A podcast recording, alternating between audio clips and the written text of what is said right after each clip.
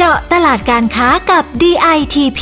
พอดแคสต์ดีๆ ที่จะช่วยเจาะลึกข้อมูลการค้า เพื่อสร้างความสำเร็จให้กับธุรกิจของคุณ จัดโดยสำนักพัฒนาตลาดและธุรกิจไทยในต่างประเทศ 2 กรมส่งเสริมการค้าระหว่างประเทศกระทรวงพาณิชย์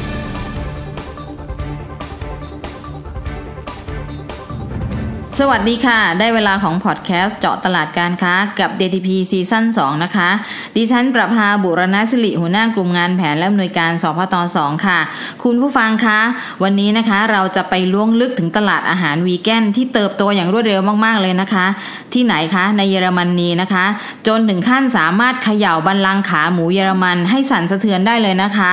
ซึ่ง EP นี้นะคะพิเศษมากๆเลย เพราะว่าเรามีแขกรับเชิญถึง 2 ท่านนะคะ ท่านแรกเป็นตัวแทนจากกรมส่งเสริมการค้าระหว่างประเทศ คือผอพัชรารัตนบุภาผู้อำนวยการสำนักงานส่งเสริมการค้าในต่างประเทศนักกรุงเบอร์ลิน ประเทศเยอรมนีนะคะ แล้วก็ตัวแทนจากฝั่งผู้นำเข้าก็คือคุณกนกพรโฮม CEO บริษัทปุ๊กสปาฟู้ดสวัสดีผอพัชราและคุณกนกพรค่ะ สวัสดีค่ะ สวัสดีค่ะ เราเริ่มกันที่ผอพัชราก่อนนะคะผอคะจริงไหมคะที่ว่าขาหมูเยอรมันและผลิตภัณฑ์จากหมูเนี่ยเริ่มถูกเมินในตลาดเยอรมนีเพราะมีวีแกนเข้ามาแทรกแซงจริงไหมคะ ค่ะสวัสดีคุณผู้ฟังแล้วก็สวัสดีท่านพิธีกรด้วยนะคะอันนี้ต้องตอบก่อนเลยนะคะว่าข้อเท็จจริงแล้วเป็นเรื่องจริงนะคะแล้วก็ที่บอกว่าจริงเนี่ยเราไม่ได้โมเมนะคะจริงเนี่ยเราอ้างอิงถึงข้อมูลสถิติของ the Federal Information Center of Agriculture หรือ BZL เนี่ยนะคะคือได้แสดงให้เห็นอย่างชัดเจนเลยค่ะว่าทิศทางการบริโภคเนื้อสัตว์ของชาวเยอรมันเนี่ยมีการลดลงอย่างต่อเนื่องนะคะโดยเมื่อตั้งแต่ปี 1995 เนี่ยย้อนไปเมื่อ 27 ปีที่แล้วเลยนะคะอัตราการบริโภคเนื้อในเยอรมนีในตลาดเยอรมนีณสมัยนั้นเนี่ยมีการบริโภคอยู่ที่ 39.8 กิโลกรัมต่อคนต่อปีนะคะ ต่อมาเนี่ยในปี 2005 เนี่ยนะคะก็ลดลงมาเหลืออยู่ที่ 39.5 กิโลกรัมต่อคนต่อปี แล้วก็ปรับลดลงมาเรื่อยๆ จนปี 2015 เนี่ยนะคะ ก็ลดลงมาเหลืออยู่ที่37.9 กิโลกรัมต่อคนต่อปี ล่าสุดค่ะที่น่าสนใจเลย อัตราการบริโภคเนื้อสัตว์ในเยอรมนีลดลงมาอยู่ที่ 32.8 กิโลกรัมต่อคนต่อปีดังทั้งหมดเนี่ยนะคะ คุณผู้ฟังเองนะคะ ก็จะเห็นว่าในตลอด 27 ปีที่ผ่านมาเนี่ย อัตราการบริโภคเนื้อสุกรหรือเนื้อหมูของคนเยอรมันเนี่ยหายไปถึง 7 กิโลกรัมต่อคนต่อปี 7 กิโลกรัมเนี่ยต่อคนต่อปีนี่ถือว่ามากนะคะถ้าคูณกับปริมาณของประชากรเยอรมันตั้งประมาณ 80 ล้านคนนี่ถือว่ามีนัยสำคัญมากทีเดียวค่ะ ค่ะพอคะแล้วบริโภคเนื้อสัตว์ชนิดอื่นล่ะคะ ลดลงเหมือนหมูด้วยหรือเปล่าคะอันนี้ต้องตอบเลยค่ะว่า ทุกชนิดแพทย์ทุกชนิดนะคะลดลงนะคะ ก็คือจากสถิติเดียวกันจาก BSL BZL เนี่ยนะคะ ก็ทุกทุกสินค้าที่เป็นเนื้อสัตว์เนี่ยก็ลดลงหมดเลย ที่เห็นเด่นชัดเลยนะคะ ว่าลดลงนอกจากจะเป็นเนื้อสุกรแล้วนะคะ ก็เป็นเนื้อของสัตว์ปีกที่ลดลงในปี 1995 เนี่ยปริมาณการบริโภคของสัตว์ปีกเนี่ยอยู่ที่ 62.1 กิโลกรัมต่อคนต่อปี แต่พอมาล่าสุดปี 2020ปริมาณการบริโภคสัตว์ปีกลดลงเหลือที่ 57.3 กิโลกรัมต่อคนต่อปี ลดลงถึง 4.8 กิโลกรัมต่อคนต่อปี ก็เช่นเดียวกันกับเนื้อสุกรเลยค่ะ มีนัยสำคัญแล้วเป็นเรื่องที่น่าสนใจมากค่ะ ค่ะ ฟังดูแล้วนี่ลดการกินเนื้อสัตว์เกือบทุกประเภทเลยนะคะ ทีนี้พอคะแล้วอะไรเป็นสาเหตุทำให้คนเยอรมนีเนี่ยทานอาหารประเภทเนื้อสัตว์ลดลงอะคะ ตอบอย่างนี้ค่ะคุณผู้ฟังคะทำไมถึงทำให้ปริมาณการบริโภคเนื้อสัตว์ในตลาดเยอรมันลดลงนะคะอธิบายอย่างนี้ค่ะคนเยอรมันเนี่ยจริง ๆ แล้วก็เหมือนกับชาวต่างชาติ หรือว่าชาวภาคตะวันตกในทั่วๆไปนะคะที่ว่าในช่วงนี้โดยเฉพาะช่วงนี้เองที่มีเรื่องของการระบาดของเชื้อโควิด 19 เกิดขึ้นเนี่ยนะคะคนเยอรมันเองหรือคนในโลกซีกโลกตะวันตกเองเนี่ยก็เริ่มที่จะให้ความสำคัญกับเรื่องของสุขภาพพลานามัยของตนเองมากขึ้นนะคะแล้วมากไปกว่าเรื่องของการที่ให้ความสำคัญเรื่องของสุขภาพแล้วนะคะคนเยอรมันเองเนี่ยก็เริ่มที่จะให้ความใส่ใจกับเรื่องสวัสดิภาพของสัตว์ด้วย จึงเป็นที่มานะคะที่ทำให้ปริมาณการบริโภคของสัตว์เนี่ยมันน้อยลงไปเรื่อยๆนะคะทีนี้เนี่ยการบริโภคของอกลุ่มคนที่เรียกว่าวีแกนดิฉันขออนุญาตที่จะอธิบายเพิ่มเติมหรือปูแบ็กกราวด์ให้ท่านผู้ฟังหลายท่านที่อาจจะยังไม่เคยทราบนะคะว่าวีแกนมันคืออะไรเนี่ยนะคะขอเล่าอย่างนี้แล้วกันจะได้ฟังสนุกสนุกนะคะ จริงๆวีแกนเนี่ยนะคะเป็น ต้นกำมีต้นกำเนิดมาจากประเทศอังกฤษเมื่อปี 2478 นะคะ โดยคนที่ก่อตั้งตรงนี้ชื่อมิสเตอร์โดนัลด์วัตสันนะคะ ได้ก่อตั้งสมาคมวีแกนขึ้นมาในช่วงนั้น ในช่วงเริ่มต้นนะคะการวีแกนเนี่ยก็คือเป็นการเป็นกลุ่มคนที่บริโภคเฉพาะมังสวิรัตยกเว้นพวกเนื้อสัตว์แล้วก็พวกไข่พวกนมผลิตภัณฑ์จากสัตว์ทั้งหมดเนี่ยนะคะในช่วงนั้นก็จะไม่ต่างอะไรมากกับการที่เป็นกลุ่มคนเป็นมังสวิรัตหรือ vegetarian นั่นเองนะคะตรงนี้มันก็มีการขยายตัวเพิ่มขึ้นเรื่อยๆ จนสุดท้ายแล้วเนี่ยค่ะ ในวันที่หนึ่งพฤศจิกาของทุกๆ ปีเนี่ยก็มีการกำหนดว่าเป็นวันวีแกนโลกเลยนะคะในประเทศทางซีกโลกตะวันตกหลาย ๆ ประเทศเองก็จะมีการจัดกิจกรรมต่างๆเกิดขึ้นเพื่อที่จะให้คนเนี่ยมันสนใจการบริโภคหรือการดำเนินชีวิตในวิถีวีแกนมากขึ้น ทีนี้พอกล่าวโดยสรุปนะคะวีแกนเนี่ยบางคนอาจจะคิดว่ามันคือการบริโภคอาหารอย่างเดียว แต่จริง ๆ แล้วดิฉันอยากจะให้ท่านผู้ฟังแล้วก็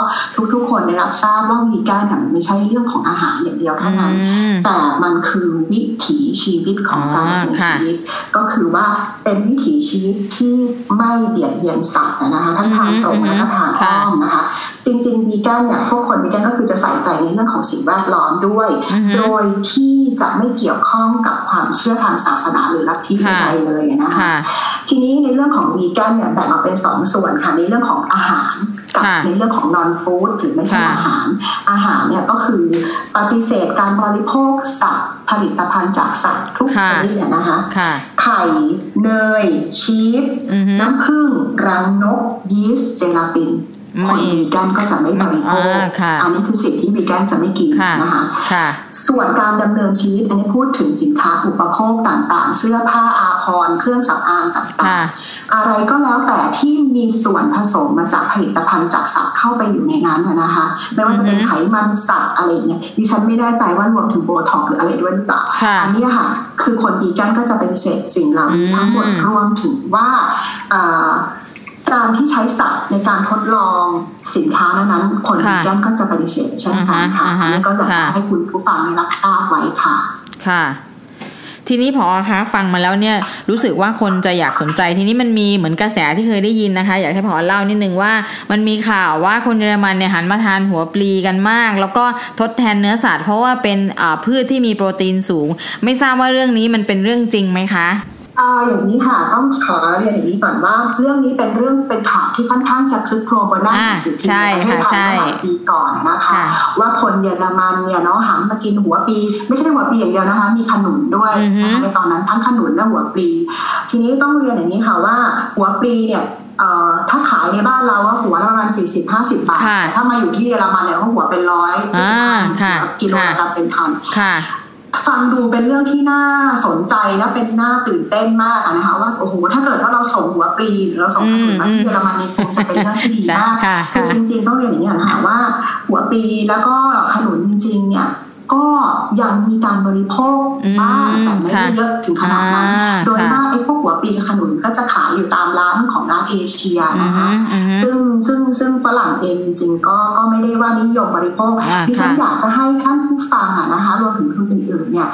ถ้าพูดถึงเรื่องอาหารวีแกนอยากจะให้โฟกัสที่สินค้าเกษตรอื่นๆ ไม่ว่าจะเป็นธัญพืชพืชผัก ผลไม้ที่ไทยเรามีศักยภาพอยู่แล้วนะคะดิฉันว่ามันเป็นโอกาสที่ดีของผู้ประกอบการค่ะค่ะ ฟังดูแล้วนะคะ กระแสวีแกนเนี่ยมาแรงจริง ๆ เลยนะคะ จนถึงขั้นเบียดเบียนผลิตภัณฑ์จากหมูจากเนื้อสัตว์อื่นๆ ยอดขายลดลงเนี่ยแสดงว่าคนจำนวนมากรับประทานอาหารวีแกนในเยอรมนีเนี่ยจะต้องมีปริมาณที่สูงมากพอที่เราจะส่งสินค้าอย่างที่พอแนะนำไปขายใช่ไหมคะอ๋อใช่เลยค่ะท่านพิธีกรค่ะก็คือว่าในเยอรมนีตอนนี้นะคะจากสถิติล่าสุดประชากรของชาวเยอรมนีปัจจุบันเนี่ยอยู่ที่ประมาณ 83.2 ล้านคนนะคะเป็นคนที่บริโภคสินค้ามังสวิรัตถามว่าทำไมดิฉันต้องพูดถึงมังสวิรัตเพราะว่าอาหารวีแกนเนี่ยไม่ได้ขายเฉพาะคนวีแกนเท่านั้นนะคะมันขายได้คนที่เป็นบริโภคมังสวิรัตแล้วก็คนอื่นๆที่เป็นที่สนใจที่จะลดการบริโภคเนื้อสัตว์ด้วย เยอรมนีคนเฉพาะคนที่บริโภคมังสวิรัตมีถึง 8 ล้านคนหรือร้อยละสิบของจำนวนประชากรอันนี้น่าสนใจมาก เมื่อโฟกัสลงไปที่กลุ่มคนที่บริโภควีแกนอยู่ที่ 1.3 ล้านคนหรือประมาณร้อยละ 1.6เปอร์เซ็นต์นะคะ ตรงนี้ถือว่ามีนัยยะสำคัญ เพราะว่าทุกทุกปีปริมาณของการบริโภคมังสวิรัตและวีแกนเนี่ยมีการปรับตัวเพิ่มขึ้น โดยมีการกล่าวว่า คนในเยอรมันเนี่ยจะหันมาบริโภคมังสวิรัตเพิ่มขึ้นทุกๆหนึ่งวันเนี่ยคือ 2,000 คนโอ้เยอะค่ะ ต่อวันเลยนะคะแล้วก็ทานวีแกนเนี่ยเพิ่มขึ้น 200 คนต่อวัน อันนี้เป็นจำนวนปริมาณคนที่น่าสนใจมากนะคะ นอกจากนี้นะคะ สัดส่วนของประชากรที่บริโภควีแกนส่วนใหญ่กว่าร้อยละหกสิบหรือเจ็ดสิบเปอร์เซ็นต์จะเป็นเพศหญิงดิฉันคิดว่าอาจจะเป็นเพราะนอกจากในเรื่องของการดูแลสุขภาพอนามัย แล้วก็ดูแลดิฉันเรื่องความสวยงาม การดูแลสุขภาพดูแลหุ่นตัวเอง อันนี้เป็นสิ่งที่สำคัญที่ผู้หญิงเราก็ค่อนข้างที่จะใส่ใจนะคะทำให้ทั้งหมดทั้งมวลยอดการขายสินค้ามังสวิรัตแล้วก็วีแกนในตลาดเยอรมัน เนี่ยค่ะสูงถึง 1,200พันล้านยูโรถือว่าสูงมาก ๆ ค่ะค่ะพอคะที่พอเล่าเนี่ยคือไม่ใช่เพราะคนที่เป็นมังสวิรัตเท่านั้นเนี่ยมันยังมีกลุ่มอื่นที่เข้ามาร่วมบริโภคอาหารวีแกนหรือว่าอาหารที่เป็นเกี่ยวกับสุขภาพตรงนี้เนี่ยไม่ทราบว่าอยากจะแนะนำให้คนไทยลองดูซิว่ากลุ่มไหนที่มันจะเพิ่มมากขึ้น หรือทำให้ปริมาณของกลุ่มนี้ใหญ่กว่าที่พอเล่าอีกอะค่ะ ก็มีค่ะก็มีกลุ่มที่เรียกว่า flexitarian นะคะพูดง่ายๆก็คือเหมือนเราอะค่ะ กลุ่มที่เป็นแบบ flexible หน่อย เป็นคนที่แบบอยากจะทานมังสวิรัตบ้างเป็นครั้งคราว คือไม่อยากซื้อประจำไม่อยากกินทุกมื้อ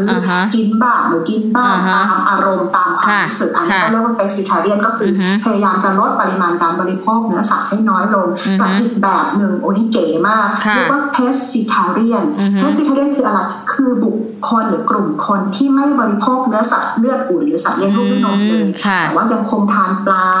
อาหารทะเลเล็กน้อย เหล่านี้ก็จะหันมาทานพวกอาหารวีแกนเช่นกันค่ะ อืมฟังอยู่แล้วนะคะ คุณผู้ฟังคงคุ้นเคยนะคะที่เรานั่งทานข้าวข้างๆ เพื่อนๆว่า วันนี้ฉันจะกินมังสวิรัตวันนี้เป็นเพื่อหัดประมาณอย่างนี้ถูกไหมคะผออใช่เลยค่ะเหมือนเวลาเราแบบเราเกิดวันอังคารดีวันนี้เรางดเนื้อสัตว์เราไม่อยากจะทานเราอยากจะทำบุญอะไรอย่างเงี้ยคล้ายๆกันค่ะเพราะฉะนั้นคุณผู้ฟังก็จะเป็นประมาณนี้นะคะ กลุ่มที่ผอเพิ่งพูดไปทีนี้อยากจะถามว่าแล้วมีฐานลูกค้าหลากหลายกลุ่มขนาดนี้แสดงว่าถ้าเราเดินทางไปเยอรมนนีเราน่าจะหาอาหารประเภทวีแกนทานได้ไม่ยากใช่ไหมคะผอ. เรียนอย่างนี้เลยค่ะว่าถ้าคุณผู้ฟังนั่งเครื่องบินไปเยอรมนีนะคะ เอาเยอรมนีเท่านั้นนะคะ หาไม่ยากเลยค่ะ เอายกตัวอย่างจากดิฉันนะคะสำนักงานดิฉันตั้งอยู่ที่เขตวันเซ นอกเมืองเบอร์ลินออกมาประมาณ 15 กิโลนะคะ เวลาขับรถเข้าไปในเมืองเล่าให้สนุกสนุกนิดนึง ตัวออฟฟิศดิฉันเนี่ยนะคะ ถ้าอยู่เทียบกับกรุงเทพได้เห็นภาพก็เหมือนอยู่พุทธมณฑลขับรถเข้าไปในกรุงเทพระหว่างทางพุทธมณฑลกรุงเทพเนี่ยจะบอกเลยว่ามีร้านอาหารวีแกนอยู่หลายร้านเลยนะคะตรงนี้เป็นสิ่งที่น่าสนใจและไม่ได้ไม่ได้พูดคำแค่นั้นนะคะ จากผลการสำรวจนะคะในเว็บไซต์เว็บไซต์หนึ่งนะคะ ซึ่งให้ผลสำรวจว่า 15 เมืองทั่วโลกที่มีร้านอาหารมาไซรันวีแกนสูงสุดจาก 15 เมืองทั่วโลกนะคะ มีถึง 4 เมืองที่อยู่ในประเทศเยอรมนีประกอบด้วยเมืองเบอร์ลิน ฮัมบูร์กไลป์ซิกและโคโลญนะคะ โดยพบว่าเป็นอาหารวีแกนเต็มตัวคือเสิร์ฟแต่วีแกนล้วนๆเนี่ย250 แห่งในเยอรมนีเฉพาะในเบอร์ลินเองมีทั้งหมด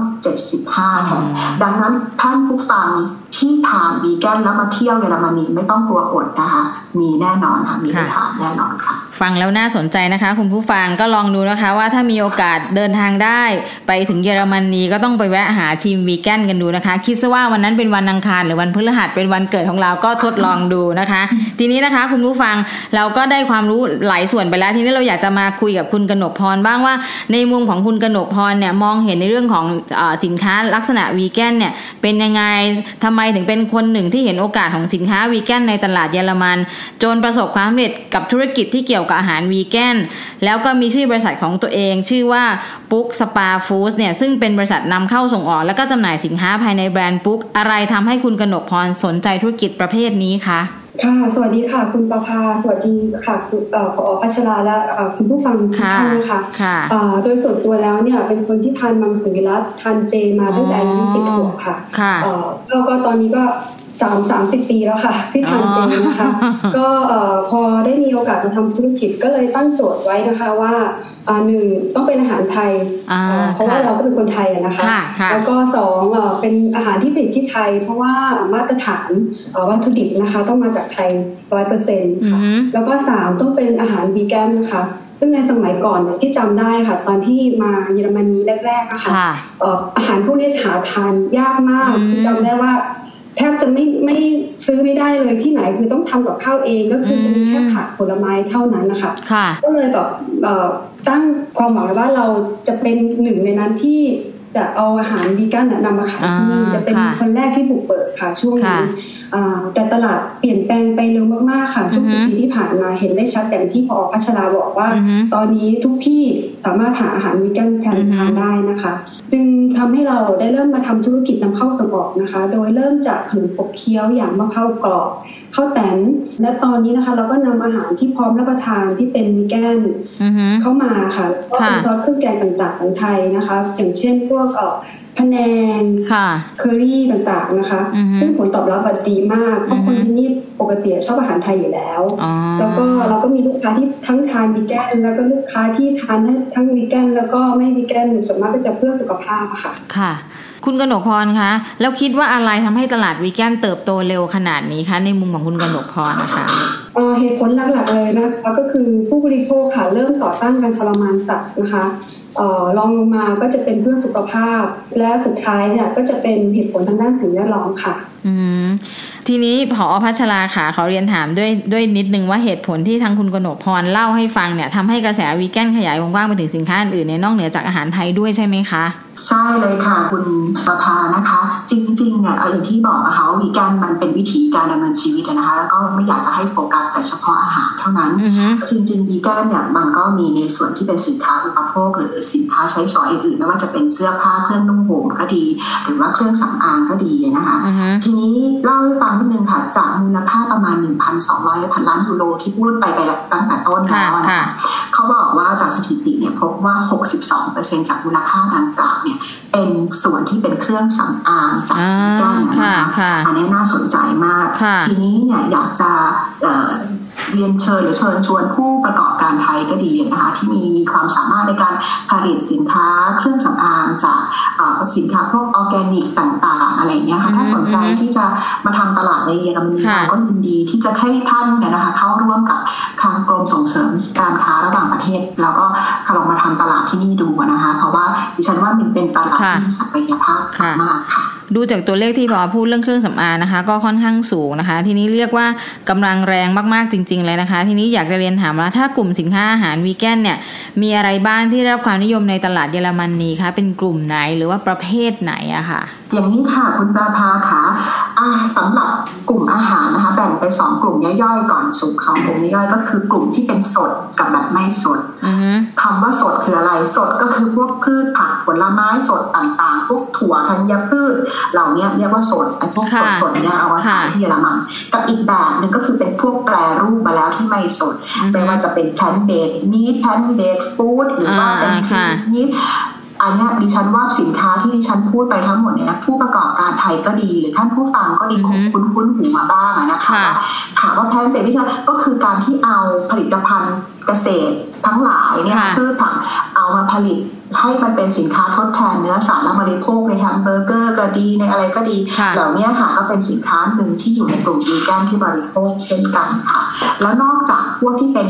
อาหารพวกนั้นนะคะก็ยังจะมีพวกเครื่องดื่มอีกค่ะ เครื่องดื่มที่เอามาบริโภคแทนน้ำนมโคนะคะ ก็จะเป็นพวกอย่างที่เราคุ้นเคยถ้าเป็นประเทศไทยน้ำเต้าหู้บาน้ำนมที่ได้จากข้าวโอ๊ตบาน้ำนมที่ได้จากพืชพันธุ์ต่าง ๆ หลาย ๆ ชนิดอันนี้ก็ถือว่าเป็นสิ่งสำคัญที่ที่จะเอามาขายหรือว่าใน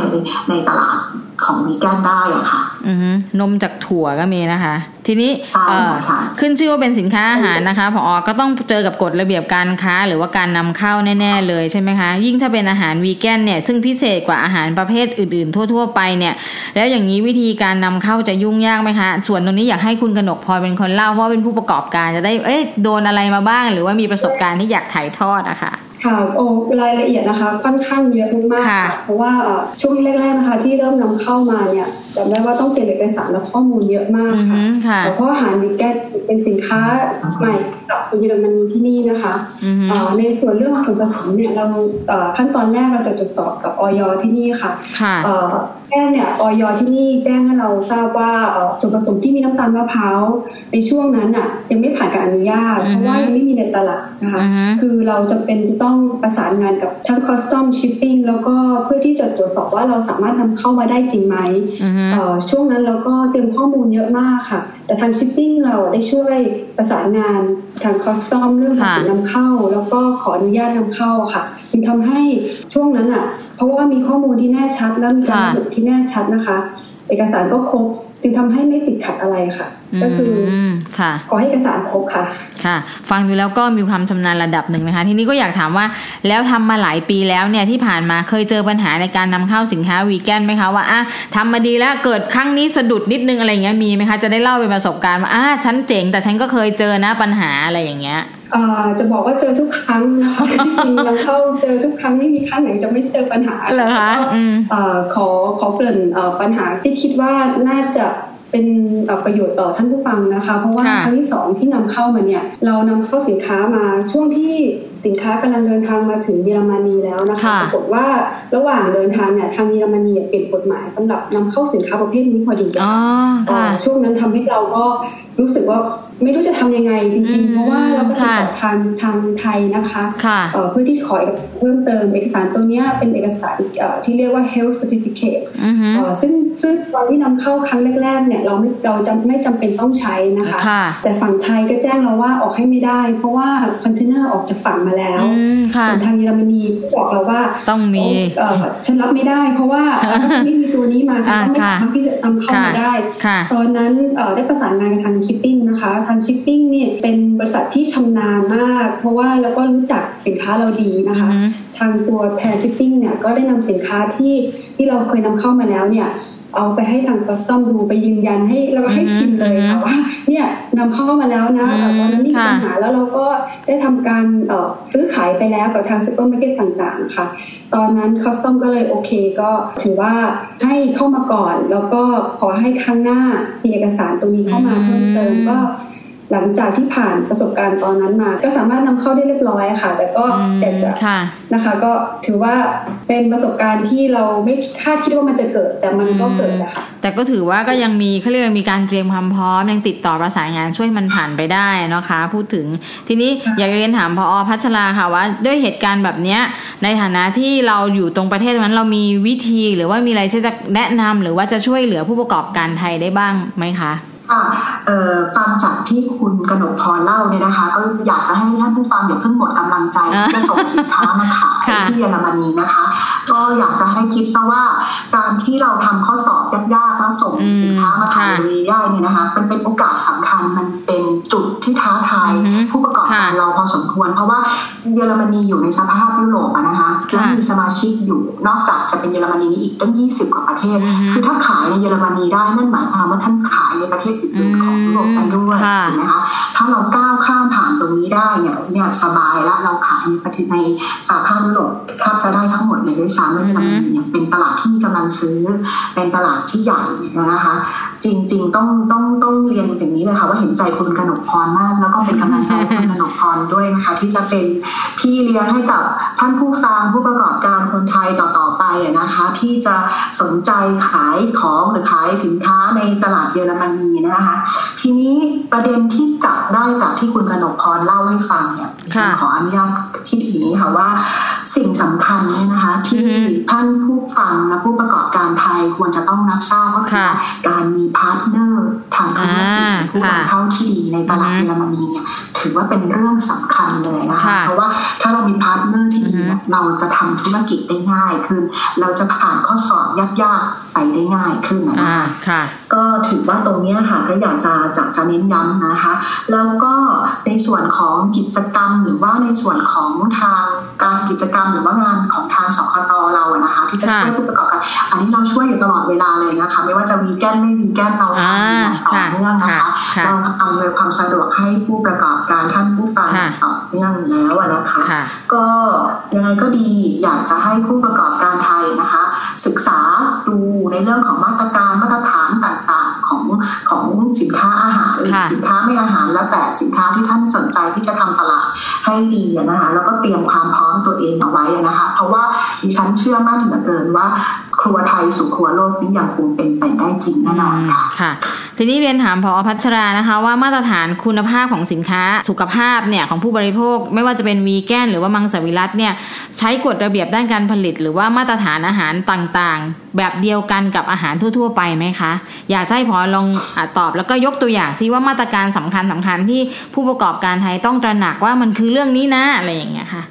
เรียนอย่างนี้ค่ะ จริง ๆ มาตรฐานเรื่องอาหารเนี่ยก็คงจะอย่างที่คุณกนกพรบอกนะคะว่าก็คงจะเหมือนอาหารทั่วทั่วไปที่จะมีมาตรฐานหรือมาตรการที่ค่อนข้างจะเข้มงวดอยู่แล้วนะคะแต่เฉพาะกลุ่มวีแกนกับกลุ่มนางสาวิรัตเนี่ยขออนุญาตแบ่งอย่างนี้ค่ะว่ามาตรฐานในแบ่งเป็นสองขานะคะขาแรกก็คือมาตรฐานของภาครัฐและมาตรฐานอีกอันนึงก็คือเป็นมาตรฐานของภาคเอกชนนะคะมาตรฐานของภาครัฐเนี่ยนะคะก็ณวันนี้ก็ยังไม่ได้มีอะไรที่ชัดเจนแน่นอนนะคะแต่มันก็จะมีในเรื่องของการที่ว่าทางสหภาพยุโรปเนี่ยจะออกบังคับใช้ในเรื่องของการติดฉลากโดยที่ระบุชนิดของอาหารสามประเภทอะไรอย่างเงี้ยนะคะที่มีแหล่งกำเนิดมาจากพืชซึ่งครอบคลุมตั้งแต่สินค้าที่อาหารที่ไม่ใช่มังสวิรัตอาหารมังสวิรัตอาหารวีแกนเหล่านี้ค่ะก็ก็เป็นมาตรฐานหนึ่งที่ท่านผู้ฟังอาจจะสนใจก็อาจจะสอบถามเพิ่มเติมมาได้หรือว่าอาจจะไปศึกษาได้นะคะแล้วก็มาตรฐานของภาคเอกชนเองเนี่ยก็คือไม่ได้เป็นมาตรฐานแบบบังคับ แต่เป็นมาตรฐานในลักษณะของสมัครใจร่วมมือมาตรฐานของเอกชนเนี่ยแบ่งออกเป็นสองฝั่งย่อยๆอีกค่ะมาตรฐานของในฐานะที่เป็นตัวแทนของผู้บริโภคที่เขากำหนดมาตรฐานของเขาขึ้นมาเอง มาตรฐานเหล่านี้ก็คือจะขึ้นอยู่กับพวกสมาคมวีแกนสมาคมมาหรือสมาคมสาภาพมังสวิรัตยุโรปเขาก็จะกำหนดมาตรฐานรายละเอียดปีกย่อยของเขาขึ้นมานะคะ แล้วก็อีกกลุ่มหนึ่งก็คือเป็นมาตรฐานของขาของผู้ประกอบการเองเขาต้องการจะยกระดับให้การผลิตหรือการจำหน่ายสินค้าวีแกนในในภูมิภาคนี้อยู่ในมาตรฐานเดียวกันนะคะก็ถ้าหลาย ๆ คนเคยเลยดูเคยศึกษาหรือเคยมาเที่ยวยุโรปก็จะเห็นว่ามันจะมีสัญลักษณ์ตัวหนึ่งนะคะเรียกว่า V label นะคะก็คือเป็นสินค้าที่ติดฉลากของพวกผลิตภัณฑ์วีแกนเป็นตัว V บนพื้นพื้นผิวเป็นกลมๆสีเหลืองนะคะแล้วก็มีตัววีที่เป็นเหมือนกับ ตัวพืชพืชงอกออกมาเนี่ยค่ะเป็นลักษณะตัววีอันนี้เรียกว่าเป็นตัว V labels นะคะซึ่งพวกเราเนี่ยมันไม่ได้เป็นมาตรฐานบังคับ แต่เป็นมาตรฐานที่สมัครใจ ดังนั้นที่ใครที่จะทำอะไรเหล่านี้ก็อยู่ที่ทางท่านคุณผู้ฟังผู้ประกอบการเองที่จะสนใจเข้ามามีส่วนร่วมหรือสมัครแต่สำหรับในความคิดเห็นส่วนตัวนะคะ คิดว่าการที่ผู้ประกอบการเราผลิตสินค้าที่ดีและ follow หรือว่าทำให้ตัวเองสอดคล้องกับมาตรฐานแม้จะไม่ใช่มาตรฐานบังคับ มันเป็นสิ่งที่ดีมากนะคะ ก็คือเราควรมีมาตรฐานที่มันเหมาะสม แล้วก็เป็นประโยชน์กับผู้บริโภคนะคะ ทีนี้คุณผู้ฟังคะ เราคุยกันมาเรื่องนำเข้าเรื่องกฎระเบียบเรื่องวิธีการแม้กระทั่งเรื่องปัญหาอุปสรรคที่ทางคุณกนกพรได้พบปะมาแล้วเนี่ย ทีนี้เรามาคุยเรื่องช่องทางการจำหน่ายสินค้าวีแกนกันดีกว่านะคะ ว่าสินค้าวีแกนแล้วว่ามังสวิรัตเนี่ยช่องทางไหนได้รับความยมที่สุดคะผอ เรียนอย่างนี้ค่ะว่าช่องทางที่จัดจำหน่ายสินค้าวีแกนเนี่ยนะคะที่นิยมอย่างหลักก็เป็นพวกซูเปอร์มาร์เก็ตออร์แกนิกต่างๆนะเป็นพวกร้าน Bio ในเยอรมนีเองเนี่ยก็มีถึงประมาณสี่หมื่นแห่งนะพวกนี้ก็จะจัดจำหน่ายสินค้าวีแกนอยู่ด้วย และก็มีในพวกร้านยาอันนี้ยังเพิ่งตกใจมีร้านยาเนี่ยแบบ store market พว กนี้ก็ก็ขายสินค้าวีแกนเช่นกันไฮเปอร์มาร์เก็ตในตามห้างร้านใหญ่ๆก็มีมุมที่ขายสินค้ามังสวิรัติและวีแกนรวมถึงพวกซูเปอร์มาร์เก็ตในแบบต่างๆนะคะก็ก็มีสินค้าตัวนี้อยู่ แล้วก็มีพวก discounter ต่างๆ ที่เป็นสินค้าคล้ายๆกับบิ๊กซีพวกเทสโก้โลตัสบ้านเรานะคะมีแบรนด์พวก Lidl Aldi อะไรอย่างเงี้ยก็มีสินค้าวีแกนทั้งหมดทั้งมวลแสดงให้เห็นแล้วว่า สินค้าวีแกนสินค้ามังสวิรัติในเยอรมนีจัดจำหน่ายอยู่แทบจะทุกที่ เพื่อที่จะอำนวยความสะดวกให้กับผู้บริโภคค่ะ ค่ะ ทีนี้คุณผู้ฟังคะเรามาในฝั่งของผู้นำเข้ามาแล้วค่ะว่าคุณกนกพรคะ ในการประสานงานเพื่อนำสินค้าไปจำหน่ายตามช่องทางเหล่านี้ที่ทางผอ.พูดเมื่อครู่เนี่ย มันยากง่ายแค่ไหน หรือว่าต้องทำการค้าแบบคนเยอรมันหรือคนต่างถิ่นเนี่ยต้องทำยังไงที่จะเข้าไปขายให้ได้อย่างเงี้ยค่ะ ค่ะในการทำการค้ากับซูเปอร์มาร์เก็ตที่นี่นะคะ จากประสบการณ์ค่ะคือจะยากมากๆค่ะช่วงแรกสิ่งที่เราสิ่งที่เราเห็นนะคะ สิ่งสำคัญที่สุดก็คือ เราต้องใจเย็นใช้เหตุผลแล้ว ก็ตรงไปตรงมากับทางซูเปอร์มาร์เก็ตนะคะ เพราะว่าทางซูเปอร์มาร์เก็ตทุกที่ค่ะเขาจะดูอย่างแรกเลยว่าเรามีฐานลูกค้าหรือเปล่าสินค้าเราคืออะไร สามารถขายได้ไหมแบบเพราะว่าจริง ๆ แล้วเนี่ยในการที่จะเข้าเข้าไปขายในซูเปอร์มาร์เก็ตได้จะมีสองอย่างนะคะ ก็คือหนึ่งอย่างแรกซูเปอร์มาร์เก็ตเนี่ยเข้ามาหาเราคือเขาต้องการสินค้าเราไปขาย เพราะว่าลูกค้าลูกค้าต้องการที่จะซื้อสองเรา จ่ายเงินที่จะเข้าไปในการซื้อ shelf ในการซื้อพื้นที่นะคะ แล้วพื้นที่ที่นี่จะแพงมากจะตกประมาณห้าหมื่นกว่ายูโรต่อต่อหนึ่งสินค้านะคะจึงทำให้ซูเปอร์มาร์เก็ตเนี่ยค่อนข้างที่จะระวังระมัดระวังในการนำสินค้าตัวใดตัวหนึ่งเข้าไปวางขาย เพราะพื้นฐานของคนเยอรมันที่นี่เนี่ยปกติแล้วจะใช้จ่ายอย่างอย่างระมัดระวัง เป็นคนที่ค่อนข้างเคยชินกับสิ่งที่ตัวเองคุ้นเคยนะคะเขาจะยากมากในการที่จะ ซื้อสินค้าอะไรใหม่ๆที่เขาไม่เคยได้ยินไม่เคยได้ชิมหรือว่าไม่เคยเห็นไม่ไม่เคยรู้จักนะคะตรงนี้จึงเป็นโจทย์ที่ที่ผู้ประกอบการจะต้องทำจะต้องจะต้องคิดแล้วเอามาแก้ค่ะ ค่ะ ก็คือหมายความว่าต้องต้องมีอะไรจูงใจให้ได้ เพราะเขาจะไม่ค่อยเปลี่ยนพฤติกรรมถูกไหมคะลุงกนกพร ทีนี้อยากจะถามว่าเอาละฟังดูยากมากเลย แล้วคุณกนกพรเนี่ยมีเคล็ดลับยังไงคะที่ทำให้เขาเห็นแล้วก็ลองชิมสินค้า แล้วก็ซื้อมาเป็นลูกค้าของคุณกนกพรนะคะค่ะสิ่งที่ทำนะคะช่วงแรกๆนะคะ ช่วงก่อนโควิดค่ะ ก็คือการออกบูธต่างๆ ทั่วประเทศนะคะ รวมๆแล้วก็ประมาณ 30 ที่ต่อปี โดยงานส่วนใหญ่เนี่ยที่ไปก็จะเป็นงานเกี่ยวกับวีแกนนะคะ อย่างที่พอพัชราได้เกริ่นได้บอกก่อนหน้านี้นะคะว่ามีงานต่างๆ งานที่เราไปเป็นประจำส่วนมากจะเป็นงานเมจิเวิร์ที่จัดทั่วยุโรปนะคะไม่ว่าจะเป็นเยอรมนีสวิตเซอร์แลนด์ ที่ฝรั่งเศสนะคะ แล้วก็งาน VeganFach ที่เป็นทั้ง B2B แล้ว B2C นะคะ ซึ่งงานนี้จะเป็นงานที่สำคัญมาก ๆสำหรับผู้ประกอบการในการ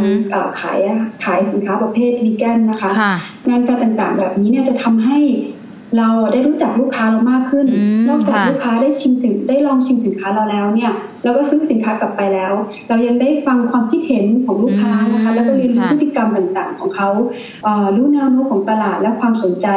สิ่งที่เห็นได้ชัดๆเลยนะคะ ก็คือลูกค้าส่วนใหญ่ที่นี่ค่ะ ก่อนจะซื้ออะไรอะเขาจะจับแพคเกจจิ้งมาดูก่อน แล้วก็พลิกด้านหลังค่ะ แล้วก็จะดูรายละเอียดจริงๆค่ะว่ามีส่วนผสมอะไรมีกี่เปอร์เซ็นต์ เราได้คำถามแบบแปลกเยอะมากค่ะเยอะจริง ๆ จากที่แบบเราไม่เคยคิดว่าแบบคำถามนี้มันจะมีได้หรอว่าอันนี้ทำไมต้องใช้น้ำตาลมะพร้าวทำไมจำเป็นต้องแบบมีขั้นตอนอย่างนี้อย่างเงี้ยค่ะแบบว่าหรือแม้กระทั่งทำไมต้องเอาสินค้าน่ะใส่ถุงพลาสติก อันนี้จะเป็นอีกจำพวกหนึ่งที่ว่า เอ๊ะแบบเราคำถามแบบนี้เราต้องเตรียมความพร้อมไว้ด้วยนะคะแล้วก็เราก็จะรวบรวมคำถามพวกนี้เอามาพัฒนาสินค้าตัวใหม่ของเรา แล้วก็วางแผนปรับ กลยุทธ์ในการทำการตลาดนะคะ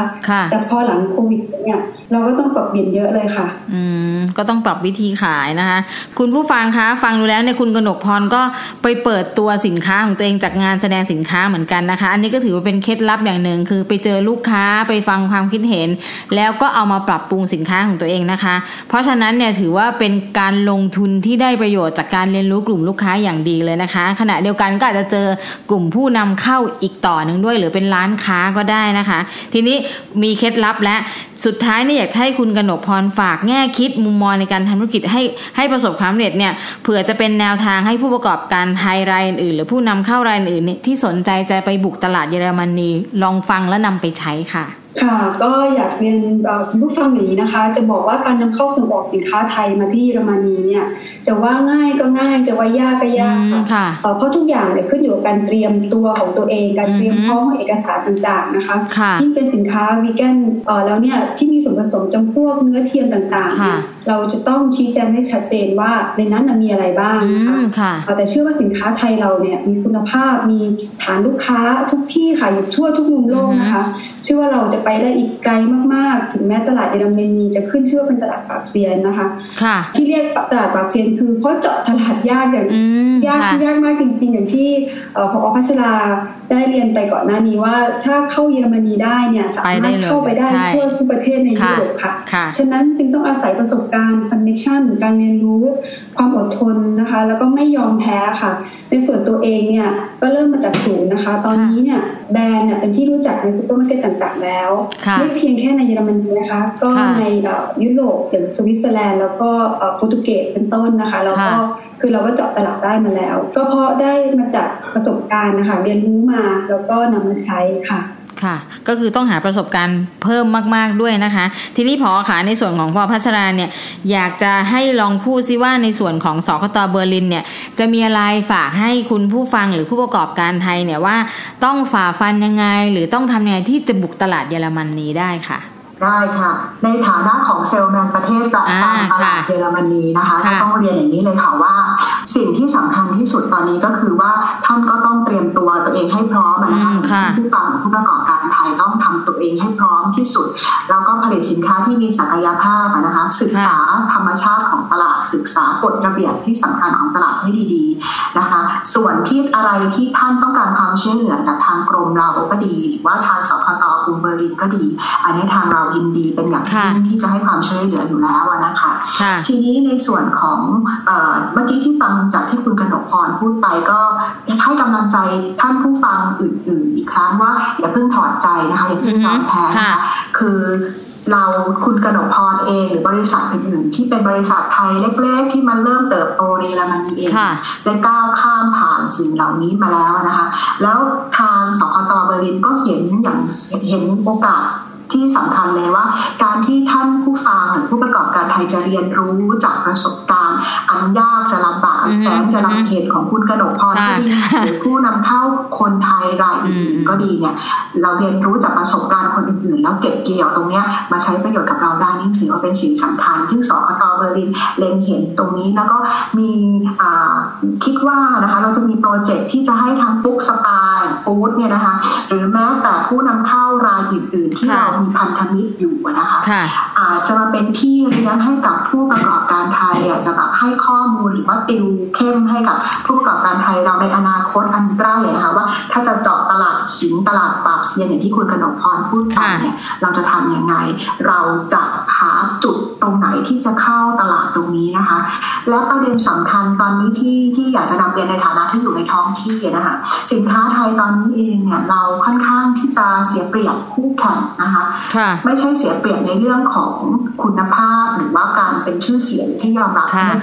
คุณภาพรสชาติความอร่อย หรือว่ามาตรฐานอื่นๆเลยเราได้หมด เราเสียเปรียบอยู่เรื่องเดียวก็คือเรื่องอัตราอากรขาเข้านะคะที่ที่ทางชคตได้ได้แจ้งไปทางต้นหลักหลาย อย่างแล้วว่า ตอนนี้เองเราเสียเปรียบในเรื่องอัตรากรขาเข้าเพราะเราไม่มี FTA กับทางสหภาพยุโรปนะคะเราก็เลยจะทำให้สินค้าของเราเนี่ยมีราคาที่สูงกว่าสินค้าของประเทศคู่แข่งไม่ว่าจะเป็นเวียดนามจีนก็ดี อันนี้เป็นสิ่งหนึ่งที่ผู้ประกอบการไทยจะต้องรู้ตัวรู้ตัวเองไว้ก่อนนะคะ แล้วก็การกำหนดราคาเพื่อที่จะขายในตลาดสินค้าในตลาดเยอรมนีเนี่ยก็เป็นเรื่องที่สำคัญพอสมควรค่ะ คุณผู้ฟังคะวันนี้ก็เรียกอะไรได้รับความรู้อย่างมากเลยทั้งจากผออสำนักงานในต่างประเทศ แล้วก็ผู้ประกอบการไทยที่ประสบความสำเร็จในตลาดเยอรมนนีนะคะ แล้วก็เกร็ดดีๆ ในวันนี้เนี่ยก็หวังว่าคุณผู้ฟังเนี่ยจะได้นำไปใช้ แล้วก็เอาไป พัฒนาสินค้าของตัวเองนะคะ เรียกว่าวันนี้เต็มอิ่มมากๆกันเลยทีเดียวนะคะ ดิฉันก็ต้องขอขอบคุณผอพัชรารัตนบุปผาผู้อำนวยการสำนักงงานส่งเสริมการค้าในต่างประเทศนกรุงเบอร์ลินประเทศเยอรมนนีนะคะ แล้วก็คุณกนกพรโฮส CEO บริษัท Pook Spaifood นะคะ ที่ว่ามาเล่ามาแชร์ข้อมูลดีๆ ให้เราได้รู้เห็นมุมมองต่างๆ ที่สามารถจะนำไปใช้ในเรื่องของการค้าระหว่างประเทศได้ และที่สำคัญได้รับฟังประสบการณ์ที่น่าสนใจในแวดวงสินค้าวีแกนในเยอรมนนีทำให้เราเห็นภาพครบถ้วนทุกส่วนทุกมิติ แล้วก็เป็นแรงบันดาลใจที่สามารถจะไปทำการค้า